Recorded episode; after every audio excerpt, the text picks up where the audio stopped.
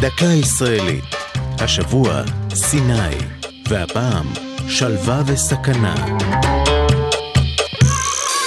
בחודש אפריל 82 סיימה ישראל את הנסיגה מסיני בפעם השלישית בתולדותיה. אבל הישראלים מעולם לא נפרדו מחצי האי.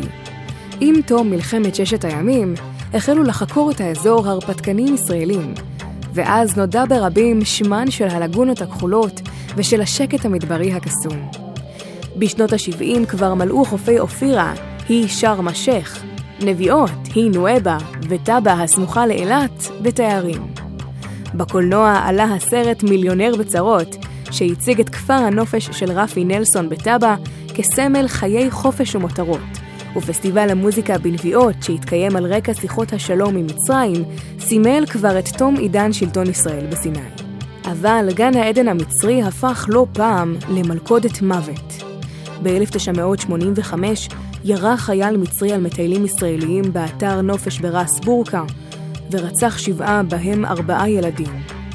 ב-2004 ו-2005 נרצחו בסיני כ-120 אזרחים, בהם 12 ישראלים בשתי התקפות טרור.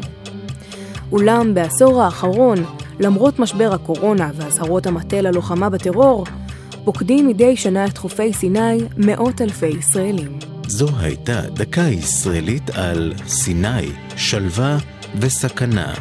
כתב יואב אונגר, ייעוץ הדוקטור ברק בוקס, ייעוץ לשוני הדוקטור אבשלום קור.